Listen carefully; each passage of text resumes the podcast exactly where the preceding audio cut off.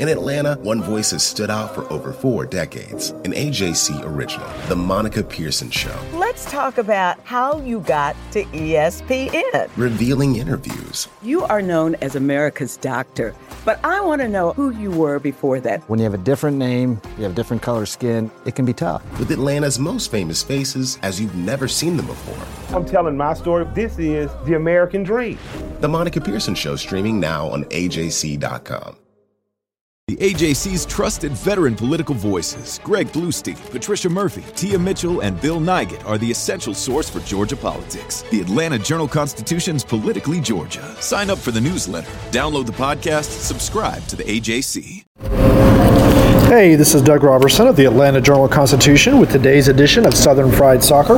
Atlanta United defeated Montreal 2 to nothing on Sunday at Mercedes-Benz Stadium behind goals from Hector Villalba and Jeff Larentowicz. For today's show, I'm joined by Jason Longshore, the analyst for 92.9 for Atlanta United and also host of Soccer Down Here. How are you, Jason? Doing good, doing good. Uh, I don't think I'm quite as tired as these guys. They looked a little tired in the second half. It was a very business-like victory, Yeah. I thought. It wasn't too flashy. They did what they needed to do.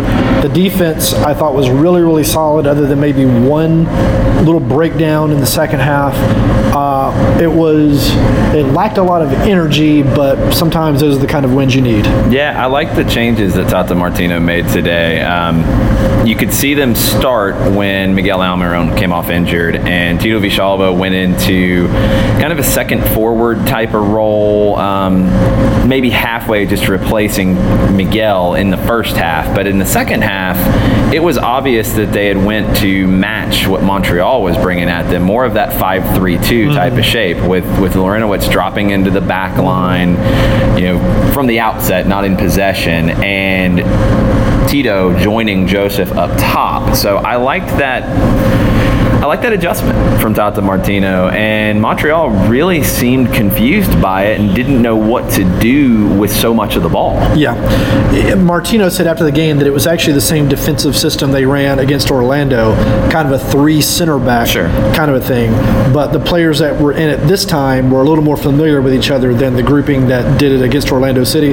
So it worked a lot better. Yeah, we've talked about that. Um, It was harder, and it's just the subtlety of the three-man back line with the third guy coming from a holding midfield role. It's very easy, just drop straight into that space between your two regular center backs. When it's the third guy and Walkes really sliding in from the right, it's a lot more awkward, and it's a lot tougher to, to make that kind of change on the fly. And Tata essentially said that as much after the Orlando game that maybe that was one too many changes Right. in, in that type of setup. But that's not the big news out of today's game. There's two big pieces of news out of this one, or three. Two are related. One is Atlanta United is now moved into third place in the East, is three points behind NYCFC with a game in hand. They will host Philadelphia on Wednesday with a chance to tie NYCFC. Uh, the other is they now need just one win to become the first expansion team since Seattle in 2009 to clinch a playoff spot. Um, there have been quite a few expansion teams since then that have failed to do so. And the other piece of news was uh, Miguel Almiron leaving the game in the 17th minute with what looks like a hamstring injury. Martino didn't really seem too concerned about it uh, after the game. He said he's going to see a doctor tomorrow. And I was asked, I mean, I asked him if Julian Gressel would be the replacement, and he said there's still time. So it doesn't seem like he's too concerned about it. Yeah, when you go back and look at it, you know, I saw the incident with Boldor on the, the end line, and Miguel came up hobbling a little bit. Uh, couldn't tell if it was hamstring or possibly groin at that point. Then the play switched to the opposite side of the field from where Miguel was. Miguel had come over to the right side, and we'll, we'll talk a little bit about the early going where Atlanta really attacked the right side today, which was a little different.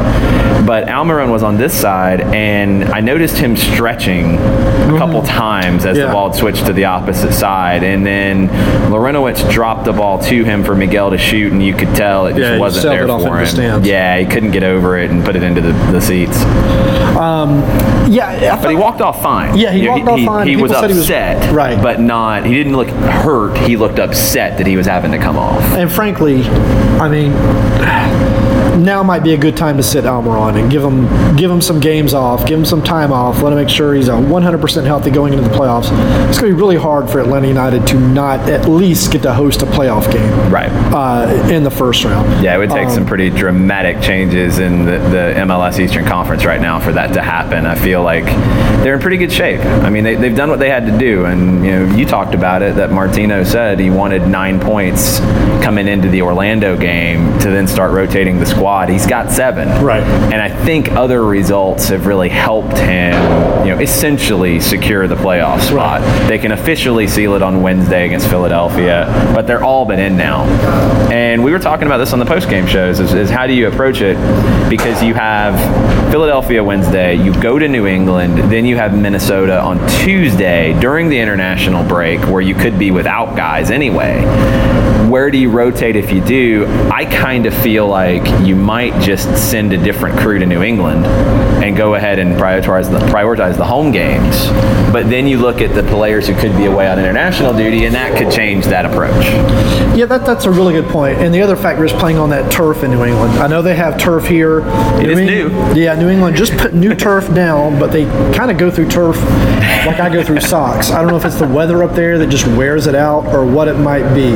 Um, but New England, they're going to want a little bit of revenge for getting just absolutely thumped seven to nothing down here and being held without a shot and everything. But really, none of that matters a whole lot at this point. Um, I wouldn't be surprised to see a team with Kenwyne Jones and Brandon That's exactly what I was Vasquez, thinking. Maybe Kevin Kratz, Harrison Heath, those guys go Yeah. up there. Guys who haven't got a lot of playing time, and, and just, you know, they've got contracts to earn for next year. 100%. Uh, there's going to be some free agents that are probably interested in coming to Atlanta United, um, and you're only consigned two per year. Uh, but there's going to be some availability at some different spots. And the other element you can do with that is, you know, it's been hard for the team to train and really work new things into the system right now because so much of everything is recovery. However, those guys have not been playing this many games this period of time. So Right. you kind of have an opportunity to prepare a second unit in some ways Right. for that game against Right. New England this week. It could be a game where, actually, now that I'm thinking about it, you could see Lagos Kunga, you could see Alex Tambakis make his debut for Atlanta United. Mm-hmm. Yep. Uh, anyway, um, there was two players that really, really impressed me tonight. Uh, one was Villalba, who I asked Martino this after, after what I, th- I thought Villalba made a couple of defensive mistakes on the road trip at DC and Philly that cost Atlanta United goals Yeah. since then, he's been he's worked really really hard on his defense, and tonight w- was an example. It was his theft mm-hmm. that led to the goal. Carmona gave him the pass, but Right. Villalba was the one who stole it. But he worked up and down this wing tonight. He got around whoever was in front of him from Montreal time after time. It was the same against Orlando City, actually. He burned the right side, their right side, too. His touch isn't always that great, so he can't always take advantage of his speed, but I was really impressed by his work rate tonight. And the other was Anton Walkes, who had the tough task of facing Ignacio Piatti, one of the best players in MLS, 17 goals, uh, and he just shut him down. He didn't have a shot See, tonight. and here's the funny thing is, I was wondering which two players you were going to mention, and Adam Schick and I were talking about this on the on the post game coverage. You know, Carlos Carmona for me was man of the match. Yep. I, I 100% Uh, agreed that he was the man of the match. Uh, great performance as a defensive midfielder. Four tackles, one, four interceptions. Mm-hmm. The great passing that you always expect out of Carmona. I thought he was just immense tonight. Uh, Larentowicz again with Mm-hmm. Yep. another Jeff Larentowicz type of game, even with a goal tonight. Off his, he said it was a dubious quality after the game. did, did he say which body part he scored it with? It was, it wasn't sure. his chest. He I, said the ball hit Martinez, I was gonna go hit him, stomach. then went in. I was gonna go stomach. I thought Russell he joked he was trying it. to put it right on Larentowicz's chest. Nice, nice. But then, as we were talking about it in the post game, you know, another player who I thought was excellent tonight, and, and we have not mentioned yet, and we've went through, you know, half of the starting lineup, is Michael Parkhurst. Michael Yeah, uh, Parkhurst yeah. was excellent Well, tonight. Parkhurst, I, I think, is usually consistently fairly solid. He reads the game so well. He and Pirez have really developed a strong partnership, I think. It was just overall like such an. Here's another one, Chris McCann. I thought Chris McCann had a number of huge defensive plays tonight. And I thought he got involved in the offense fairly well, too. That's the thing about this team right now, and you know, Wednesday the story was you know Asad stepping up and having the night that he had. Mm-hmm. Today it was Villalba in the attack. Josef struggled a little bit in front of goal, and you know was kind of snatching at it a bit. These games happen, and Right. the thing about Atlanta United right now is it's not like a lot of teams in this league where it's one guy or bust, or maybe two guys or bust. This team has a number of players who can step up, both young and old veterans. I mean, you've got such a great mix in the squad that you lose Miguel Almiron early in the first half, and you really didn't miss him that much today. No, you didn't. Gressel, I thought, came in and played Very well. good. His eighth assist. He now, I think, it's set a rookie record. He's I think close. He's not there yet. Not there He's yet. Okay. close. I think the rookie record is 10, and I think the rookie record, if I'm not mistaken, is actually by a player that we know pretty well, Clint Mathis. Oh, okay. The other record that Atlanta United set tonight came on Larentowicz's goal. Yep. Their 63rd goal this season. It's a record for an MLS expansion team. Uh, it broke the record set by Chicago in '98, I think it was. That's right. Um, well, what does it say about Major League Soccer that Atlanta United can move players around, put them in unnatural positions? McCann at left back, Walkes at right back, and they're still just rolling along. You know, what it says to me is that the excuses that technical directors and general managers have had about building squads and building clubs in MLS, about how hard it is. Um, if I was an owner of New England or DC or some other teams, Colorado is another one that comes to mind, teams that have been in this league for a long time and are struggling to attract the type of players, but also attract the depth and build the right kind of squad.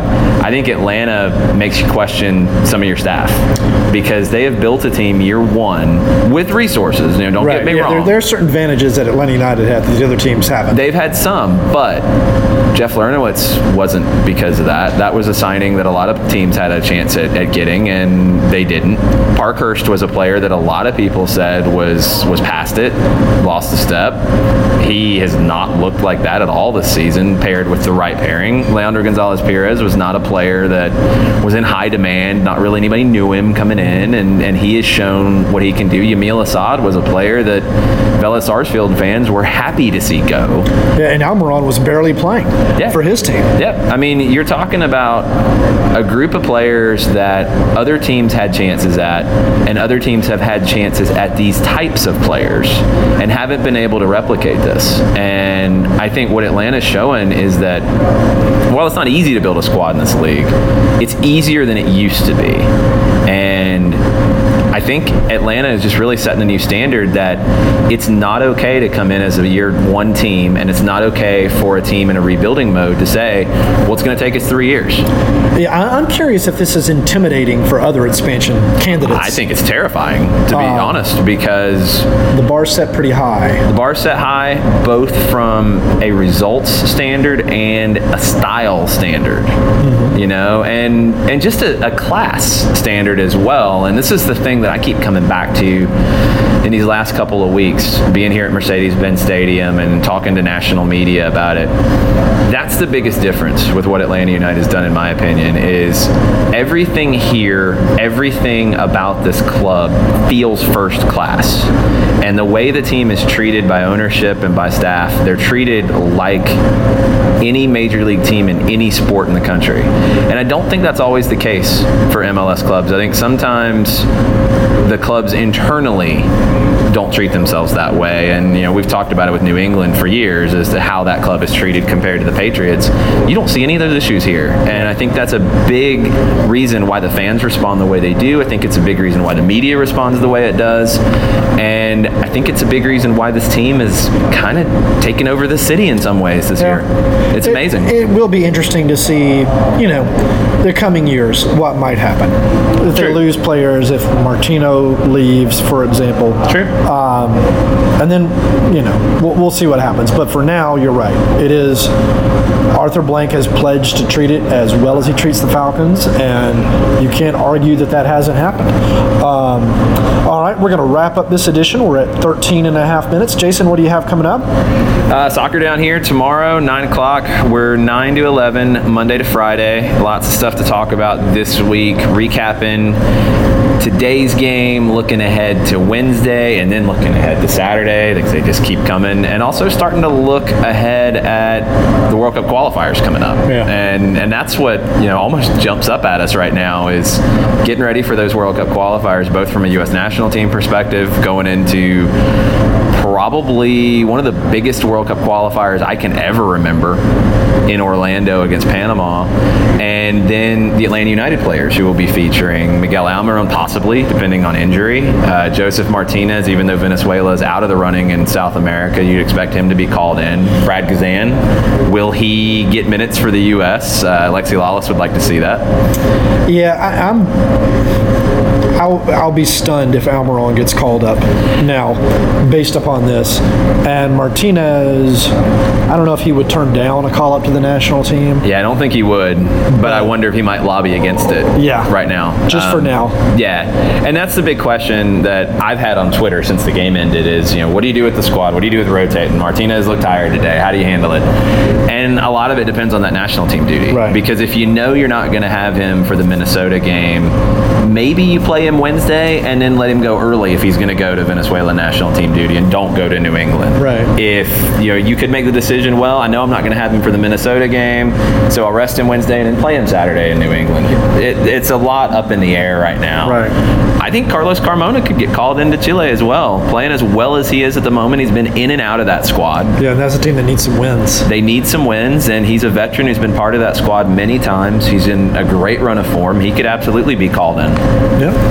All right. Thanks, Jason. Uh, this is Doug Roberson again. You can follow me on Twitter at Doug Roberson AJC, on Facebook at Atlanta United News Now, and please subscribe to Southern Fried Soccer on iTunes. Again, Atlanta United has defeated Montreal two to nothing.